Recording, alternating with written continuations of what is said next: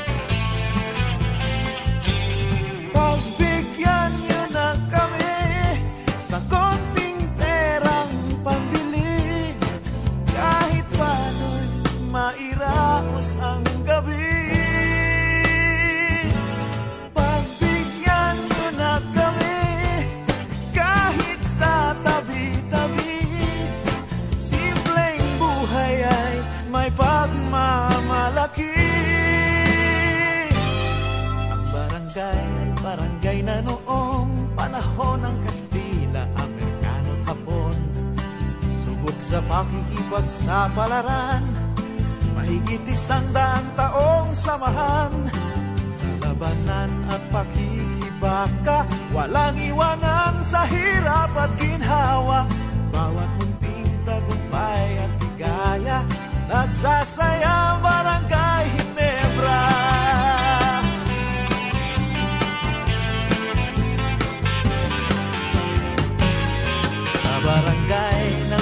magkakabarkada Buong bansa'y magkakakilala.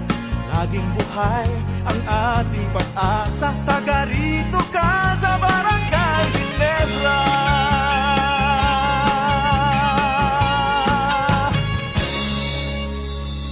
Kumusta po mga kabarangay? Ako po inyong uh, kaibigan Simpapawid, ang inyong Direk Rene, dito po sa ating programang Barangay New Zealand sa Free FM 89.0. Subaybayan nyo rin po ang iba pang mga Barangay New Zealand programs sa TV po tuwing araw ng lunes, alas 9 ng gabi sa app na TV Channel 36 at syempre sa ating mga social media accounts sa Facebook, sa YouTube, sa Instagram, sa TikTok, at meron na rin po tayong Twitter. Yan po ang ating Barangay New Zealand. Ako po inyong kaibigan Simpapawid, ang inyong Direk Rene.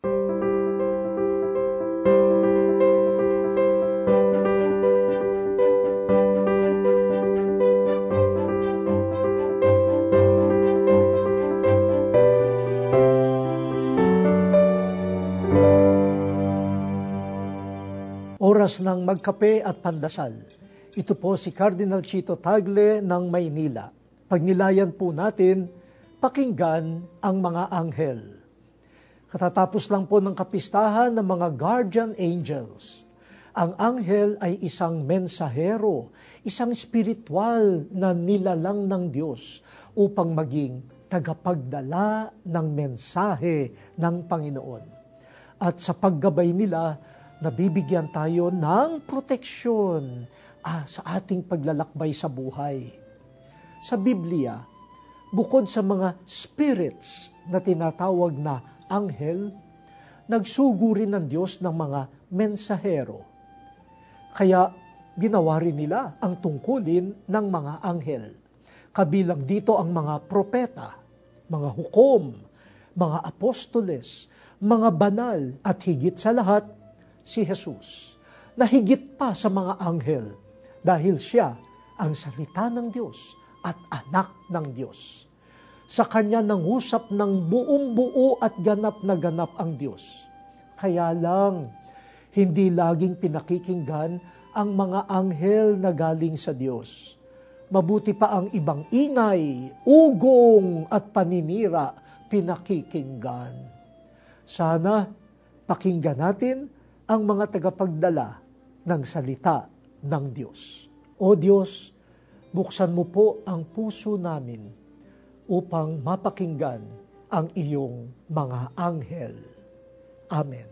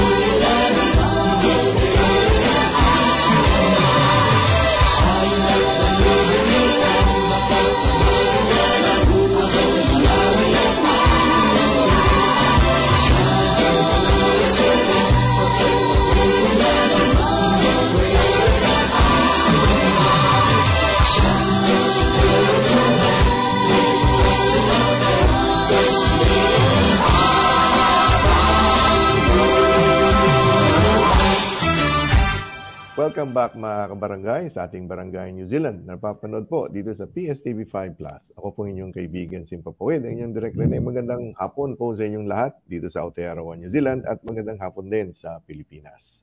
At sa hapong ito ay ating uh, magkukwentuhan tayo, magchikahan tayo. Uh, meron tayong inimbita, tatlong kasama natin.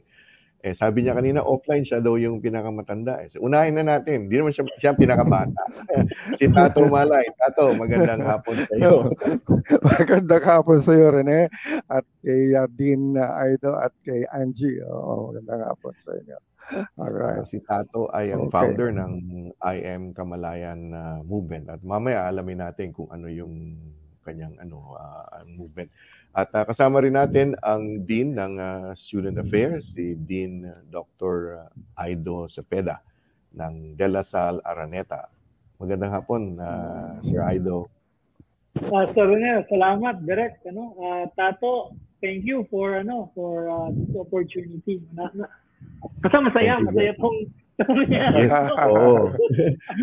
At uh, thank you rin ano po. At uh, syempre ang ating uh, Rosa sa ating uh, grupo uh, mula naman sa Dela Saldasma pero ang kanyang ano, yung kanyang kwento ay tungkol nung siya ay uh, nasa Cavite at uh, siya ay uh, nag-aaral sa Universidad ng Pilipinas si Angie Quadra Balibay. Magandang ang managing editor ng goodnewspilipinas.com. Good afternoon, Angie. O oh, yun, medyo nawala si Angie. Nawala. nawala. Nag-disappear. Ayun, uh, babalik yun, babalik yun. Mga kabarangay, ang ating pag-uusapan ay tungkol po sa martial law. No? At uh, malapit-lapit na rin ang paggunita. At uh, syempre, ito yung may kinalaman din sa pag, uh, ano to, yung pag, uh, sa pelikula ng Katips na actually ay uh, napanood na ni Tato at ni hmm. Sir Aido. Napanood nyo na ba ang Katips? Uh, actually, hindi pa, ano, hindi pa Rene, no? Tsaka Tato. Hmm. Pero pinopromote namin yan. Mm. Kasi nga, ah, okay. isa tayo Oo. sa mga nagsusulong ng isang pagtingin na nakakalimutan na ng ating mm. mga kababayan, no? Sa dami ng mga nangyayari disinformation at saka misinformation about what really happened. Yes, uh, yes. Ang, ang tulong na ginagawa ko personally is to really promote these kinds of films and advocacies. Hindi lang yung katips, pati yung iba pang mga, halimbawa, mga artista at saka mga mga awit na naghahatid ng mga iba't ibang pamamaraan para ma- ituro uli, maipakilala uli at mai maipalaganap muli yung tamang kasaysayan. Oh, yung tamang mm. kasaysayan kasi binaluktot na eh. Oo nga, nag-uumpisa na. so, ang ating uh, paksa mga kabarangay, tungkol po sa karanasan namin uh, nung panahon ng uh, batas militar o bago pa nagkaroon ng batas militar sa Pilipinas. At medyo nawala ng konti si Angie. Angie, welcome back. bigla, bigla ka nawala. Natakot eh. Natakot bigla. Ay, totoo na pala. Magandang hapon po sa Pilipinas at magandang paggabi na sa New Zealand, ano, Direk Rene. Maraming yes, salamat uh, po sa pagkakataon. Uh, Sir Tato, Sir Aido, it's a, an honor to be with you here. Doon ako sa tail end ng martial law. Ganun eh? Pero ano ganda. Doon ako sa tail end. Uh, so meron tayong during, pero ang tawag sa amin, martial law baby. Oo. Mm, mm, yun ang ano. So, yeah, umpisa na natin. So, Tats, nung may oh. kinukwento na offline, yeah. uh, nung nag-aaral ka sa FPU, hindi pa kasi martial law noon eh. Parang, ano Oh, 1970. Actually, third year yata ako college na 1970. Yun, know, kasagsagan na ng, ano, ng mga rally. Hindi naman kasagsagan, hmm. umpisa. Yun yung hmm. tinatawag na first quarter storm from hmm. January to March. Na halos araw-araw may rally sa sa University Belt. Ayun, sa Miranda, oh. mga ganyan. Oo. So practically, we were always disturbed by the noise, and not only the noise of the people who were actually talking, yung mga may mga public speakers, pero yung mga pillbox na sumasabog, yung mga Molotov cocktails. mm-hmm. na talagang nararamdaman namin, imagine nasa loob ka ng klaso pero mararamdaman mo yung yung sabog sa sa skin Tsaka mo yung eh, yung sa mukha mo. siguro? Oo. Yung yung parang, yanig. wow, parang katabi ko lang yata itong pagsapog ka, nakakatakot talaga. So, so, after, so every after ganyan mga pangyayari, wala na kami klase, dismissed palagi ang class kasi delikado na eh. Ah, so, da, so nandun kami sa tabi disrupted. nung, Okay, Oo, eh, kasi anything can be thrown inside the classroom, inside the building. Mm-mm. So, Mm. delikado So, for the So, students. yung So, yung pag-aaral ay ah, medyo na ano, na apektuhan ng oo, ganun. oo. So, ang gulo ng schedules namin noon talaga. So, yan ang mga naalala ko noon. So, that was 1970. Wala pa martial law noon. That was the Mm. prelude to martial law because basically what happened then was continuous na yung mga rally na ganyan and Mm. somehow, yun na, nakakasama ako sa mga ibang kwan. As a matter of fact, nung una ko sumali sa sa isang rally sa Plaza Miranda eh, yung isang kasama ko yung nag-imbita sa akin, eh, nagalit sa akin. Bakit ganyan ka? Sabi ko nung, sabi ko bakit? Ay nako, ang tsura mo burgis. Anong burgis? Di ko pa alam kung ano ibig sabihin ng burgis. Anong burgis? Parang reaksyonaryo, ganyan. Ano yung reaksyonaryo? Di ko pa alam. burgis, kita mo yung damit mo. Ano yan? Naka, naka long sleeves ka. Naka long pants ka na black. Tapos naka leather shoes ka. Ano yun? Bakit ang problema? Eh, nako, hindi ganyan dito. Kailangan naka, naka rubber shoes ka, naka maong, naka t-shirt. Sa Plaza Miranda yan, sa Quiapo. Plaza Miranda. Yun ang first ano ko, nakatad ko na rally. Hindi ko alam na meron pa ng ah, protocol Dress code. sa damit. Parang ano, parang Sabi na nga. ako, bandang 80s na, na namulat sa ganyan. Pareho lang ang experience, ano. May pillbox din. May protocol Oo, na ganun na, nakapasok ka sa rally. Nabigla ka ng sasa. sasa May nadi-disrupt ang mga klase, di ba? Yung, yung mga. Oo. Masaya pagkasama mo yung teacher sa rally, okay lang. Magkakasama. Mm. So yun naman. Actually, ma- pre-martial law pa yun. Kasi martial law came uh, at 19, uh, yeah, 1972 eh. Oo. Mm. Oo. Tapos nun, ang nangyari, yun nga nangyari yun sa, di- sa Diliman, which was more of what was featured in Katips, yung Diliman Commune. Yun ang pinaka-ano doon eh, pinaka parang ah, setting nila eh. Doon sila nag-umpisa ng, yung mga pinakita nilang mga taga-UP na Mhm. nagsisimula mag-rally-rally na nag-barricade sa UP, ganyan. Mm-mm. So basically, yun ang kwan. That happened naman the following year, 1971. And for how many did it? One week yata yun. And my uncle was uh, the dean of student affairs of uh, UP during that time, si Dean Armando Malay. Mm. And sa, siya, so siya yung siya yung kwan doon. uh, may kinalaman sa pagrarally kasi pag eh, ah, bakit daw hindi pinipigilan yung mga estudyante? Di syempre siya yung Hmm. din eh, student affairs Oo. yun eh. Dapat may pakialam siya doon. eh, pero siya yung Para pala, yun. parang pasimuno. Simuno. Pasimuno. Yun na yun eh. Siya pala yung ano, kasama ng Oo, mga eh, paano eh, yun ang maganda dito sa kwan, no? I mean, I will just give you some features that I actually noticed doon sa sa Katips, no? Kasi yung pangalan ng isang professor doon was Mm. man uh, they called him uh, ma- parang kamanding eh. Eh ang uncle ko, ang nickname niya is Manding. We call him Chomanding. Kasi sabi Mm. ko, baka sabi ko nga, May baka tribute sa kaniyang Juan, oo. Yeah. Sabi ko, pero, Posible. I mean, pero ano yun ha, uh, Fictitious. ano yung character doon, fictitious. Pero basically, Mm. they used Armando. Kaya gusto ko Oo. malaman if it was my uncle's name Inspired. that they that inspired Mm. ano. Tapos yun na nga, Philippine Collegian. He was the former editor-in-chief of Philippine Collegian. Pinapakita rin prominently yung kwan doon, yung Philippine Collegian activities. Mm. So sabi ko, ba, parang buhay na ng to. Simple.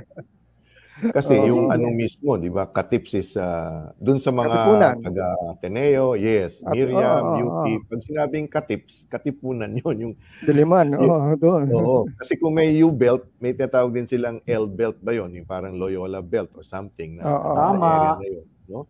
So, uh, ano eh, ma- ma- mag- maganda yung, palagay ko magaling ang, res- syempre, maganda yung nag-research. Nung, uh, Oo, mag-research talaga yung kwan. Talagang, ma, ma- ano talaga. Kaya, Kasi actually, Ah, ano daw siya sige, eh, di ba? sige. Parang ano daw siya, ano, ah, musical pala siya, stage play musical, siya. yes. Alo, palang ka ba yun na Tapos Exactly. Oo. Yun ang maganda sa ginagawa nila. If you are now going to really make it, enter, I mean, uh, attractive to especially young people, you have to make it entertaining. And that's what they did. Yeah. They made it into a musical. Kaya, Mm. kumuwela. Nag-hit Mm. siya, in a way. Mm. Puno ang, ano, ang theaters. Palakpakan pa pagkatapos. Oh, okay. eh, pero balik muna tayo dun sa ano, yung parang yung sa ba- bago mag-martial law, no? So y- yung mga scenarios, yung mga rallies, yung mga disruption sa klase.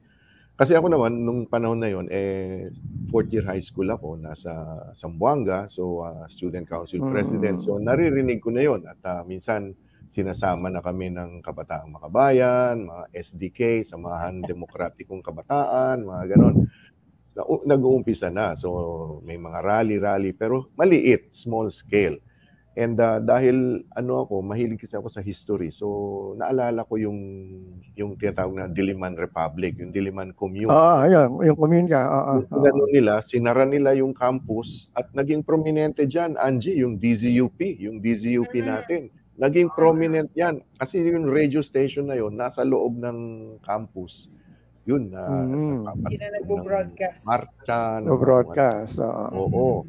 At Parang Radyo sila- Veritas nung ano, People Power, no? Taga-broadcast lang. Oo. Dito kay oo. At ah, ang mga estudyante noon, Tats, di ba, ano eh, ah, sabi mo nga, yung, yung term na burgis, di ba? ano yun, from bourgeois. Yung, iba yung Bourgeois, French oo. bourgeois. Ah, ginawang burgis. Diba? Tagalogin mo na, Petty Burgis kami nung panahon na yun. Oo. Sabay kanta. Hindi ko ba alam ibig sabihin nun. Pero mga professor Tats, kumusta sila nung time na yon? Were they also mulat sila na pala Wala, ito, wala. Sa FEU, hindi ko naramdaman eh. It was uh, actually active in terms of uh, the, the ano talaga, the, the, the uh, what was going on during the time. It was more of, meron din eh. Kaya lang kasi ang FEU kasi, ano yan eh, military, yung security niya parang military camp ang FEU eh. So basically mahirap, may, Ah, ma, ma, mahigpit ang mga security doon eh. So pag mhm. mga may siguro nagsasalita about mga ganitong issues noon, eh, inaano na nila, dinidiscourage na nila. So, wala Mm. kaming activity sa loob mismo ng FEU din. Hmm. But I had a cousin, Ah, yeah. Oh, yeah, y- yes. Oh, naw- nawala si Yun, Tato. wala si Sir- Tato. Sir- Ah. Oo, sige na. Sir, Ano Sir, ko, Sir ah, Aido, kayo nung time na yon before martial law, ay high school, high, o elementary, ah, elementary Hindi, kayo nun. Kami, Yeah, Angie, martial law baby po kami. kapapanganak lang namin. 1970 kami eh. Oo, Mm. 70. So- Oo, so, Uy, Oh, talaga? 70 Oh. ka, Ido? Matanda. Oo, Magano ka pala sa akin, ate. Matanda ako sa ng isang taon. Oo, tayo yung mga pinanak nung ano, kasi simula lang. So, ang, ang kamalayan ko talaga sa martial law, nagsimula nung high school. No? mm. Ah, kasi Saan ka siyempre, nag-high yun eh. school, Aido? Saan ka Ah. nag-high school? Ang maganda dito, nag-high school ako sa Infant Jesus Academy sa Silang na ang nagmamanage noon ay yung mga ICM sisters. Yung may hawak ng ano, St. Teresa's College. Oh, di yes. mga oo. ICM sisters ay very active sa social Mm-mm. orientation. Ito yung gusto ko sabihin, no? Ang ang ang kamalayan namin, no, ano high school ay hinubog ng edukasyon. no? Mm. Bakit kanyo? Ang high school namin, ang pinaka-vision mission is to form socially oriented student. Mhm. At hindi ito tungkol lamang sa paglalagay ng isang subject, kundi isang buong karanasan sa high school, yung ipina, ipinaranas sa amin. Na ibig sabihin, hindi lang siya academic, pati extracurricular, nakapaloob yung social orientation. Halimbawa, wala kaming party kasi ayaw ng burgis eh. eh di ba mga Hmm. party pamburgis yan? Oh, wala yes. kami pa- wala kaming party, wala kaming mga JS prom, wala kaming mga ah ano yun, Valentine ko, ano wala ganyan. Ang Mm. ipinagdiriwang namin nung high school, mga Cry of Pugad Lawi, National Heroes Day, ah yung mga ang mga national holiday na naglalapat ng pag-unawa sa kasaysayan. So ah, even halimbawa ang aming ano, ang aming Marian, Marian Man. Mhm. So sa halip na celebration na very traditional, pinagko-compose kami ng mga makabayan na awit tungkol kay Maria per class. Tapos maglalaban-laban, tapos yung mananalo, yun yung magiging ah, graduation song. So, ibig sabihin, yung social orientation is Mm. embedded in all aspects. No? Halimbawa, isa pa, Mm. isa pa, ito, sa tingin ko, ito yung talagang malaking bagay na ginawa sa amin. Sa klase, halimbawa, math. No? Math. Sa halip na ang, ito tandang-tanda ko yung problem-solving question eh. Ah, we are, we, I think geometry to, geometry. No? So, perimeter ang, Mm. ang topic. Pero sa na uh, compute for the area of rectangle ABCD. Hindi. Sa problem solving nakalagay, a farmer has a farm whose land area is this. Half of which was land grabbed by the military. How much was left? So, pa, tapos, pagka, pagka isusolve mo, pag-uusapan namin land grabbing. Ba, ano yung land grabbing? Oh, okay. So, Mhm. subtraction, subtraction is not just an abstract term. Mhm. Subtraction is associated with land grabbing. When you Mm. land grab, you subtract a land from a farmer. Tapos, yan sa loob ng classroom. Sa labas, halimbawa, sa halip na nakapatig kami sa CAT, Mm. Nakaya ano na kami t-shirt, bawal sa amin ng fatigue. Bakit? Ayaw namin ng militarization. So lahat ng simbolo ng military, tinanggal namin sa CAT. Naka-t-shirt Mm. lang kami tsaka maong. Mhm. Tapos wala kami mga hazing-hazing, walang ganon. Mm.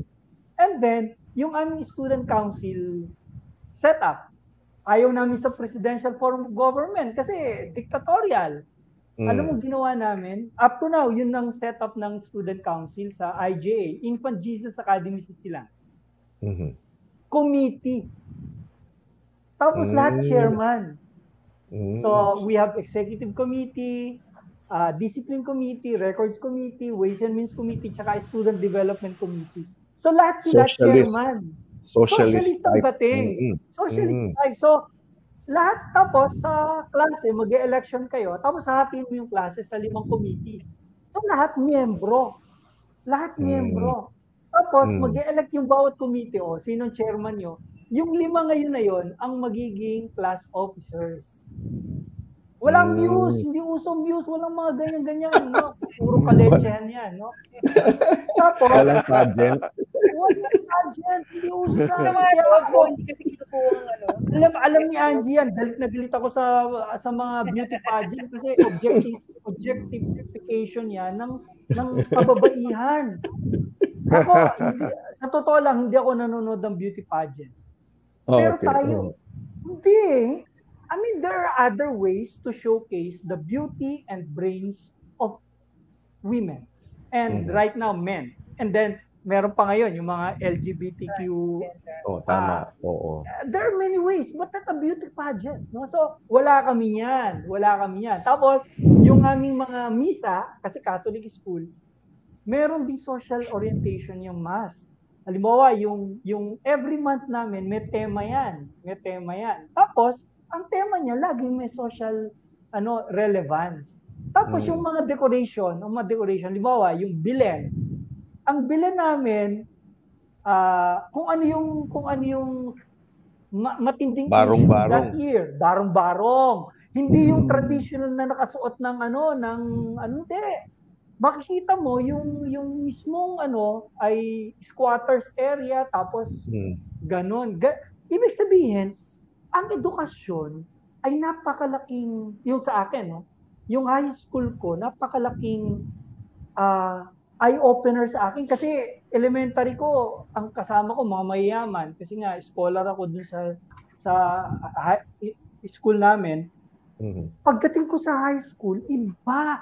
Iminulat ako ng mga madre dito sa gantong uri ng edukasyon. Tapos ang libro namin, eto pa. Si Rene Cons- Renato Constantino, hindi si Saide. Mm. yung past revisited ni Renato Constantino at saka nung asawa niya na si Leticia. Kaya noon pa lang, malinaw sa akin, we were miseducated by the Americans. Yeah. Mm. Kaya ganun, ganun ang aming, ano, ganun yung aming pananaw. Kaya, malinaw na pagka pinagsama-sama mo yung yung karanasan ng isang estudyante, katulad ng karanasan nyo sa UP, karanasan nyo sa sa FEU, pag isinama nyo to dun sa itinuturo sa loob ng ng klase, ang laki ng ng impact sa akin at sa mga estudyante. Ako, halimbawa ako, at tunog dala-dala ko yun eh. Kaya nga pag nagkakwento ko ng mga teacher namin, tapos, ano, ah, when there was lakbayan, natatandaan niyo yung lakbayan, di ba? Yung pag, Ah. pagsasama-sama ng iba't ibang mga tao na naglakad mula south and north papunta sa gitna. Sa Mm. amin dumaan yung mga magsasaka from from South Luzon. So, for an overnight uh, vigil, nakasalamuhan namin yung mga farmers kasi sa school natulog. So, for a young person who get to listen to stories of farmers na pinapadala ng bala sa harap ng bahay o kabaong o kaya ay ah, korona ng patay. Kwento nila sa amin, bakit nila ibinebenta yung lupa nila na napakamura dito sa Cavite? Dahil ganun ang karanasan nila. Remember, nung panahon ni Marcos, ang isa sa ginawa niya, naglagay siya ng mga quote-unquote local dictators. Sa Cavite, Mm. meron kaming isa na tatay nung kasalukuyan namin. so, dynasty yan. Yung mga Oo, dynasty. oo. Nag-umpisa noon? Oo, di ba? Meron niya sa Davao, mga Duterte, Mm. sa Mm. ano, Mahagedorn, sa Norte, ang dami yan, no? Mm. Para makontrol nila. So itong mga farmers, itong mga magsasaka, nagkikwento sa amin. Biro yung mga high school students kami, kinikwento nila. Sa uh, bonfire, yung karanasan nila kung paano sila hinaharas, hinahamlet. No? Eh, yung uh, hamleting, palagi ko, hindi na alam ng mga, ng mga Mga kabataan ngayon. ngayon. Oo, kung ano ibig oo. sabihin nun. But sa Cavite po, ano yan? Karanasan, karanasan yan. Tunay na nangyari yan. Mm. Sa Mindanao we're- din, we're- sa amin. Ganun Ah, lalo din. na po sa Mindanao, grabe. Hamleting na sinasabi. Mm-mm. So, yun po, ako, ang edukasyon, sabi nga ni, ta, ni Tato kanina, ano, malaking bagay para ibukas ang kamalayan. Ngayon, ang tanong, ano po rin ang edukasyon yung naranasan ng iba? Mhm. I'm Yung just tinatawag blessed. na yung tinatawag na experiential ah, learning ano yung na-experience nila naririnig sa ibang mga kasamahan yung non-formal education yung sinusulong ni kasamang tato is just non-formal no pero Yeah. Yeah. malawak eh, Alternative, ma- alternative alternative learning system. Oh, Y- yun yung kasi ngayon out of school youth. Kasi ngayon we are I mean ang ang sitwasyon natin is uh, ganun na naman ulit, 'di ba? Yung yung educational system, yung yung yung his- historia, sabi chismis lang daw 'yan, na history is just chismis. Parang na maiiba na, na so I think it is the schools again who will be and uh, alternative learning like what Ato is doing ang kagandahan lang ngayon is yung technology allows us to be able to propagate, disseminate information quickly and uh, as wide as possible. Like what Tato is doing. Every day, meron siyang class. Ano nga yung class, Tats? Uh, It's Kamalayan. Kamalayan living and, learning and living an alternative success system. Yun. Oo. Oo. So, Living Kamalayan. kasi yeah, learning and living kasi a lot of times we just learn from school but we don't actually do something about what we have learned. So wala nangyayari sa ating ng, sa ating mga natutunan. So dito ina-emphasize ko what you learn, you actually become it or you do something about it because sayang naman kung hindi mo gagamitin yung pinag-aralan mo. And yun ang emphasis ko palagi, living and learning and living what you Teka, yeah, teka, bago pala tayo uh, pumunta sa education, gusto ko lang tanungin. meron bang kagandahan na idulot ang batas militar? Meron? Okay, balik tayo doon. Okay. Si Angie, So- ayan, good news. Kasi ano, good Oh, news sige, ako. sige. Oh, sige, good news. Good Okay. news. Na um, sa, sa ano, nung, nung nag-aaral ako sa UP, nasa tail end na ng martial law period, transitioning to the Aquino government. At ang isa sa mga pinag-uusapan, parang, alam mo yung tongue in cheek, ano mong magandang naidulot ng martial law sa Mm. mundo ng media. Ang Mm. pinakamalino, di ba, Direct na, natuto ang mga, dahil nung martial law, nung ginawang martial law, sinatdown ng mga mass media, nagkaroon ng pagkakataon at uh, opportunity yung mga media personality at group groups na magsama-sama, mag-band together at makilala na may lakas sila as a group. And eventually, uh, nailaban na self-regulation ng media. Yun lang ang nakikita ko. Pag pinag-uusapan namin, ah, yung kasi yung panahon na ginigipit ka, matututo ka na we have to find a way to survive. So, nagkaroon ng grupo na gano'n. Yun lang ang pwede ko sabihin. Kasi po, nung lumalaki ako during martial law, uh, dati akala ko normal lang yung may bukbok yung bigas. So, kung pinagdaanan nyo yun, bibili ka, yung mga bigas na na-deliver o binibili sa palengke, may bukbok. Magaling ako, expert ako doon. Tatanggalin yung bukbok. Bago, bago dito. Expert po ako doon. Tapos ano, uh, akala ko magandang bagay yung Nutriban. Na-realize ko later, dali. Ibig sabihin, kasi hindi kaya ng Pilipinas pakainin ng sarili niyang mga tao, kaya kailangan tayong bigyan ng feeding program.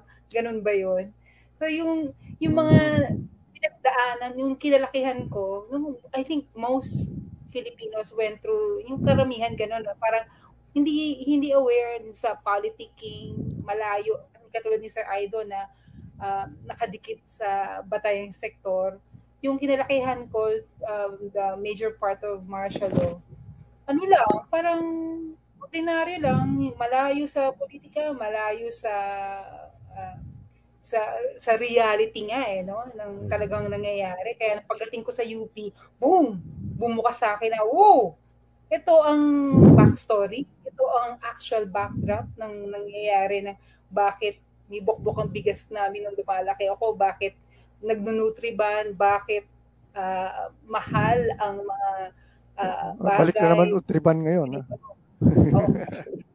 Basta Ay, linawin lang natin, ang Nutriban ay simbolo ng hindi magaling ang panahon ng martial law. Kailangan tayong pakainin kasi hindi kayang sustentahan sustentuhan ng ng bansa ang kanyang mga tao kaya kailangan i-feeding program. Di ba ganun yun? Pero yun, yun. Uh, yun po, um, so yung yung pagkamulat mo na ah, ito pala ang reality na kinalakhan mo, yung yung kwento sa likod ng kinalalakyan mo. Nung kaya pamilya kaya naging pamilyar na ako sa mga pinpacks, mga ganyan, batayan sector.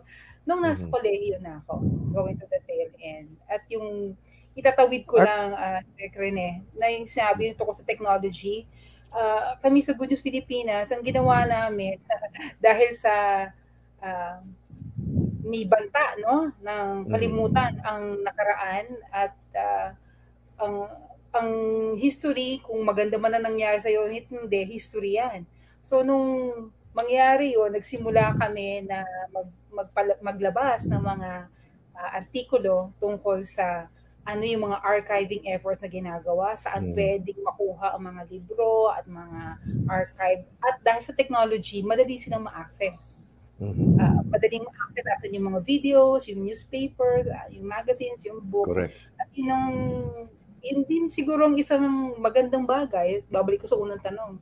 Kapag sa panahon na mukhang gigipitin ka at nag, nakaamba ang pagigipit, mabilisan tayo nakakilos dahil technology, itago natin lahat yan, i-maintain yan. At nagawa nga, para nagawa at ongoing pa rin yung mga efforts. Mhm. Mhm. Touch may sinasabi ko rin. Hindi, actually, okay. Hindi, eh, ako, yung, kung ikukumpara ko naman yung buhay ko talaga when it comes to what you are talking about now. Well, halo-halo ang aking experiences. eh. Kasi I grew up in Malacanang. Mm. Hindi, what I mean by I grew up in Malacanang, my father was an employee of the Budget Commission. So, bago pa si Marcos, ilang presidente pa yung kwan. So practically, ar- pag dinadala ko ng father ko sa Malacanang, playground ko yung Malacanang. I would go around all the, all the buildings there. Ah, kasi hintay ko yung papa ko lumabas eh nakaka-board naman sa loob ng opisina. Doon, doon na ako naglalaro sa labas. No? So I would go to, to those places na kung saan nakatira yung mga first family, whatever, whoever was there was then noon. Alam mo, experience ko noon, I saw Marcos. Si, yung, ori, yung tatay, no? Yung, si Yung Ferdinand original. Marcos. oh, yung original Marcos. uh, the father. When The he father. won, when he won the first time, the presidency, 1967. sinundo niya si Diosdado Macapagal sa Malacanang. I was there in the gate of Malacanang when his car passed and kumaway pa sa akin eh. kumaway pa ako sa kanya. Kasi susunduin niya, susunduin niya si Diosdado Macapagal dun sa, At sa yung turnover. Tapos, Oo. turnover, oo, ganun eh. Kasi inauguration yun eh. So alam, alam na alam ko yan. Tapos talagang I, I actually had that kind of a childhood na doon ako sa ganung klaseng uh, I would say environment no na tapos ang uncles ko eto na nga eh the the brother of my mother was Teodoro Benigno and Mhm. Teodoro Benigno was a journalist then and during martial law he formed yung FOCAP yung Foreign Correspondents Association of the Philippines para lang maprotektahan yung mga mga foreign uh, news agencies na kasi martial law yan eh mahihirapan ka kumuha ng news or whatever So he formed that, no? And lumaki ako doon sa sa environment na yun. Every time he would have, he, he would uh, celebrate his birthday, he would invite all his uh, friends, no? Mga politicians and at the same time ito mga mga uh, correspondents, mga taga-media. So talagang minawarningan lang ako ng uncle ko, Tato, ingat ka dyan, mga may C- meron dyan mga CIA. So whatever you say, just just say whatever is you know, nga, yung wag, wag yung mga sekreto talaga na ako, ano, alam mo. kasi my uncle became my, ano talaga, my mentor in a way. Kasi ang dami niya mga kwento eh, about what was going on, eh, mga hidden stories na hindi nila nilalabas pa sa dyaryo. Mm. nauna na namin nalalaman. So, practically, Kasi source Tats, of di ba siya yung head, siya yung head ng Agence France Press, di ba? AFP. Oh, he, he was, tapos, oh, he was the bureau chief of Agence Fra- France Press, AFP. Mhm. So, kaya nga he formed FOCAP later on. Yun na nga.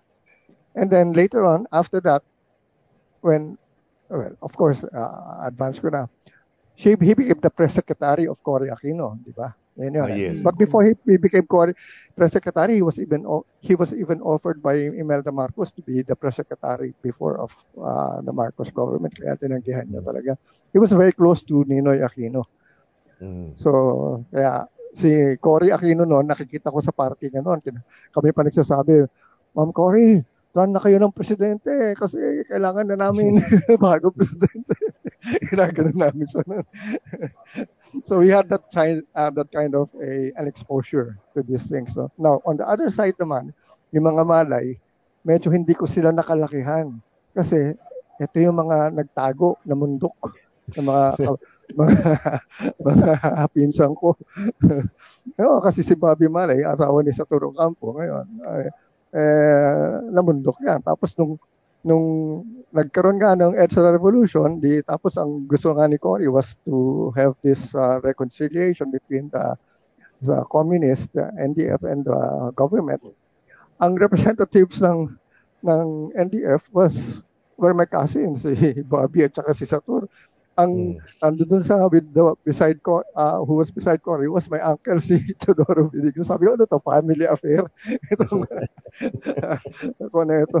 So basically, those were the and um, those were the kind of situations that I actually saw. Aside from that, sabi ko nga yung kanina, binagitan ni Rene kanina, uh, I would have this kind of invitations because I was involved in in the recording business and I would actually handle. I mean, I would, uh, um, you know, manage artists uh, in our company na kung Uy, saan may invitation Kwento sila.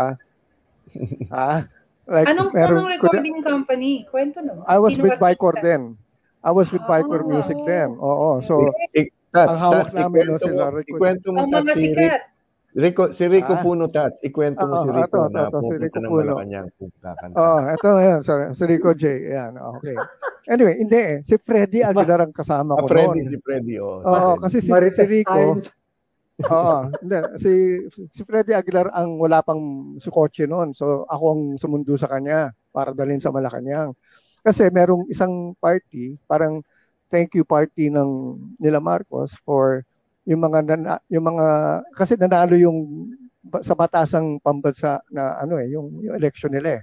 Yung batasang elections eh. So yung mga sumuporta, binigyan nila ng parang ah, party, no? Thank you party. So in-invite yung mga mga sumamang mga mga singers para sa mga campaign campaign sorties, no? And kasama ko noon sila Anthony Castello, sila Mark, ah, sila Rico J. Puno, sila Freddy Aguilar. And eto nga, dala-dala ko si Freddy doon. No? Nagkita-kita kami. And then, nandun na kami sa loob ng Heroes Hall. Pagpasok nila President Marcos at ni Imelda, abe, naka, katabi namin, uupo. I mean, he would have dinner with us. Kung, ano, talagang, ano, kasi, ano yun eh, 1976 ata, o 1977. So, bago pa lang declaration ng martial law noon. So, medyo, pumapapil-papil pa sila na, oh, okay lang kayo, ha? Everybody happy tayo, ganyan. So, eto na. Ang magandang kon dito, gusto ko nang umuwi, sabi ko, no, mga bandang alas 12 na yata yun, o mga ganon. Lumabas ako. Tapos, hinarang ako ni Rod Navarro. Sabi ko, saan ka pupunta? Bakit? Sabi ko, uwi na ako eh. Inaantok na ako eh. Hindi ka pwede umuwi. Bakit? Ay, naku, walang umuwi rito hanggat hindi sinasabi ni Madam. Anong hindi sinasabi ni Madam? eh, si Madam ang nagde-declare dito kung kailan tayo uuwi. Ah, ganun ba? so, balik na naman ako sa mesa ko. so, inintay namin, no? So, mga bandang 2 o'clock yata, 2.30 na in the morning. So, talaga tumapa pa yung party, no?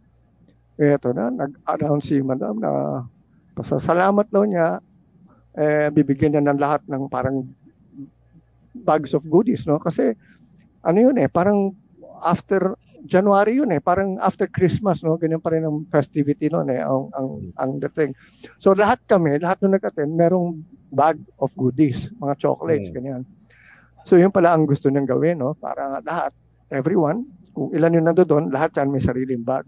Aba, eh, okay, di, ito na. May loot bag. Di, oo, di ganun, no? Di, okay, di at least, ano kami. Chocolate ito si Rico. naman. Oh, Walang hindi, ito ano, nga. eh, Ito ang kwento ko dyan. Ito yung kwento. Ito yung kwento ko. Excited ka naman eh. Ito yung kwento ko. Alright. So, ito ngayon. Si Rico J, nung hindi pa siya sikat, sikat noon, pag nag-guest siya sa TV shows noon, pag nakikita ko, tato, samahan mo ko sa gate, mag-aabang ako ng taxi. Kasi wala kasama eh, gusto lang niya may kasama. So, yun palagi, pag nakikita kami, sinasamahan ko siya. Ngayon, eto na iba na sinasabi niya sa akin ngayon. Sikat na siya. Tato, samahan mo ko sa parking lot. Bakit? Eh, uwi na ako eh. Pagdating ko sa parking lot, Mercedes-Benz. Bagong-bago. Yun ang sasakyan niya. Okay, anyway, so okay na. So sabi ko, wow, kaya pala yun, niyayaya mo ko eh, para pakita mo sa akin yung Mercedes mo. Oh. Pero on the way, ito yung maganda. Sabi sa akin, Tato, sa'yo na itong bag. Sabi gano'n sa akin. Sabi ko, eh, meron na ako eh. Bakit ko pa kukunin yan? Ibigay mo na lang sa mga, kamag- sa mga kaibigan mo, sa kapatid mo, yung mga yan. Eh, baka gusto rin nila yan. Hindi, sa'yo na yan. Hindi, sa'yo na. Aba, yun, wala problema. Eh, meron ako yun. So, hindi ko kinuha. So, umanis na siya. Balik ako sa Heroes Hall. Sinundo ko si Freddy. Ngayon, si Freddy, on the way to, ano, to my car, sabi ni Freddy, Tato, malaki, mukhang mas malaki yung bag mo, palit tayo. Sabi ko, hindi. Pare-pareho lang yan. Sabi ko, pare-pareho lang naman yan. Eh, chocolate lang yan. Eh. So, he insisted. I mean, I insisted na wag na lang. So, anyway. But on the way to the car, eto na yun. Eh. Pagdating namin sa loob ng kotse, tinignan niya yung loob ng bag ko. Ano kaya mga kwan dito? Ano kaya nakalagay dito? Pag ano, biglang meron siyang bundle of money. Eh, Tama si, si, ano, si Angie. Binigay lang yung yun, no? eh, during that time, ha? 1, 2, 3, 4, 5, oh, ah, 10,000. Wow, laki nun. Wow, yun. laki nun, 10,000. Tapos sabi ko ba, sabi ko, naku, kung nagpalit pala kami ni Rico, Si Rico, may, sigurado may laman. Kasi chinik ko sa akin, wala eh. Yung sa akin, walang laman. Eh, puro chocolate lang. so talagang pinili nila yung mga, de, parang bayad, bayad nila sa mga entertainers. So. Oo. Pero nung nga, di inisip ko, meron din. Kaya nung kinabukasan, nagkita kami ni Rico, sabi sa akin ni Rico, sabi sa'yo, kunin mo eh. Hindi, pag nakita ko naman kung magkano, kung meron ganun eh, babalik ko sa'yo. Hindi, hindi ko na kukunin. Hindi ko naman kailangan eh. Ba, syempre, kunyari, ganun siya. Pero syempre, sabi niya, kung, kung nagpalit tayo, hindi ko na ano yun, hahabulin. Kala ko, 10,000 din lang yun nandoon. Lately, nakausap ko yung asawa niya dati, yung si Doris. Sabi niya, hindi 10,000 yun, 50,000 yun kasi ko. Kasi mas sikat si Rico during that time eh. Oo. 50,000 sabi ko sa akin. So nagkaroon na ako ng 60,000 pala kung tinanggap ko yung dalawa, nagpalit-palit. Pero yung yung yung yung ganung klaseng senaryo, yung parang kasi balik ako dun sa tanong ko, meron bang maganda? Para sa akin, ang tingin ko yung kagandahan sa arts, 'di ba? Yung nag-flourish ang ang arts. Well, Imelda, Imelda was the one responsible for that because alam mo si Imelda noon, kaya medyo ano ako kay Imelda eh. Sinundan ko siya eh. And I tried to find out exactly what what she had in mind. And somehow she she knows something about Kamalayan eh. And she would talk hmm. about the true, the good, and the beautiful. And alam mo, pag nag, nag-explain yan at nag, nagturo at nag-drawing, ay, galing-galing. Kala mo talaga magaling na teacher siya. I mean, tatahimik talaga. Talagang na-lecturean ka talaga ng about the true, the good, and the beautiful. Meka, I mean, uh, esoteric, um, whatever you would call that, o ano man yung tinuturo niya. And alam ko kung sino yung naging teacher niya noong una. So I I actually talked to my my former colleague sa Assumption. Sabi ko, Ma'am, were you the one who really taught this to Imelda? Sabi, I taught yes the first part but I don't know who taught her the other things but dinedeny na niya sabi ko galing ah sabi ko talagang she had that kind of vision and somehow eto nga nakita ko eh ito yung sinasabi niyo changing of history you know, sa kamalayan, you know, ito may tinatawag tayong kwan eh. Uh, you can actually change anything eh, if you want to. Eh. Uh, there is what even there is even what we call the, the Mandela effect. Eh. Yung parang it, it never happened. Yung, yung mga nang, nangyari talagang historical na masasabi natin everybody knew but later on it was proven not true. Like yung kaya nga kay Mandela, everybody thought he died already. Tapos, yung pala, he was still very much alive. But a lot of mm-hmm. people would say, no, he died already. We even received this kind of information mo pa na So everyone, everyone believed, but basically, hindi pala. So I think they know something about this and they're trying to manipulate everything in terms of what they know as to how to go about that. No? But pwede kasi. I mean, ngayon, they're talking of parallel universes, parallel lives. Par- I mean, and uh, this is something that uh, is I, I would I would rather uh, uh, I, I, I would uh, see happening because of Imelda. I mean, siguro siya nagtuturo sa anak niya, whatever. Yung yung isang dun, sa isang banda, yung sinasabi kong kagandahan about the arts, nag-flourish yung ano, yung yung alternative, no, yung kontra yung 'di ba yung mm-hmm. yung resistance songs, yung mm-hmm. yung teatro, yung mga pelikula, sina Lino Broca, yung mga Ah, yan, oo. Because of because of what yung situation na yon, so yung mga artists decided to to protest in term using yeah. their craft, 'di ba? Yung music, exactly. yung yung ganon. So para sa akin, yun yung nakita kong isang kagandahan ay dulot ng martial law. So more naging composers naging in a way yung Metropop, 'di ba? That's part of uh, Imelda's ano, yung tama ba ako tan? Yeah. Uh, yung Hindi, ako eh, ito yan. Okay, okay. Before before I mean backtrack na naman ako. Alam niyo, sa totoo lang, ito nga eh. I don't know if I should be proud of it or what eh. Alam mo yung kantang Bagong Lipunan? Ang Bagong Lipunan. Oh, yeah. na, ginagawa yung kung ni Bongbong. Basically, ang ganda ng message nun the lyrics were done by Levi Celerio. It's about forming a new society, a new country. Mm-hmm. Doon ko nakita nga, sabi ko, maganda ng vision, maganda yung gusto nilang gawin. Ito, ang nangyari, a friend of mine, sabi, Tato, may ginagawa ka ba, bu- may gagawin ka ba bukas? Bakit? Kasi kailangan ko tulong mo eh. May papadistribute ako sa iyo sa radio stations eh. Kasi, you know, remember, close naman ako sa mga taga-reaction. Sabi ko, bakit? Ano yan? Basta, dadali ko lang sa iyo. Basta distribute mo. Mapagtatik sa akin, sabi ko, ano itong bagong lipunan na ito? Ano ito? Bakit, bakit di naman tugtugin ng radyo to? But anyway, so I went, plaka yun, plaka pa. yung plaka, 45, yung 45 records, yung maliit. oo. so, sabi ko, okay. So, sige, dalhin ko sa mga radio station, pamigay ko ron. And si Rod Navarro was one of those who actually received that. Sabi, uy, maganda ito. Tagal ko lang ang dihintay ito. Pinag-usapan na namin ito. Eh. Kasi alam mo si Rod Navarro, loyalist siya noon. Eh. Mm. and, and sabi nga niya, alam niya yan. And so, pina, ano nila, promote. Tapos, yun nga, pina, pina, piniplay sa radio. And ngayon, eh, nung nakit, nung campaign ah, period nga, eh, nung palagi pinapakit, pinapatugtog yun, eh, naalala ko, ako, ito yung, ito yung pinasikat kong kanta noon.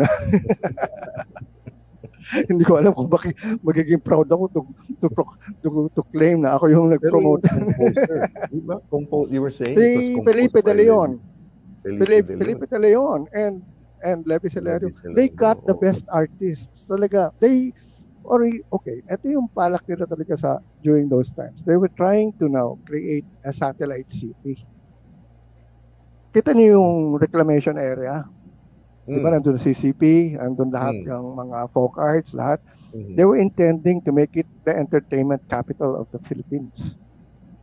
And Mm. doon nila ilalagay lahat ng mga radio stations, mga TV stations. Yun ang balak nila. Doon para kasi they don't have uh, hindi sila katulad ng mga Ayala na may Makati, hindi sila katulad ng Araneta, may Quezon City. Mm. And so uh, Ortigas, may Pasig. Eh, wala sila. So they reclaim that area. Yun ang gagawin nila kanila. And that was what they had planned like, originally. Na hindi lang natuloy dahil nag-EDSA revolution. Pero kung hindi nag-EDSA yan, yun yung talagang ko nila. To really control everything, entertainment, hawak nila lahat, and that's it. Yun ang, yun ang mga balak nila. Kaya sabi ko, hindi ko malaman kung maganda or pangit or whatever. Pero kasi nga, I, I grew up practically seeing both sides. For more episodes, use the accessmedia.nz app for iOS and Android devices, or subscribe to this podcast via Spotify, iHeartRadio, or Apple Podcasts. This Free FM podcast was brought to you with support from New Zealand On Air.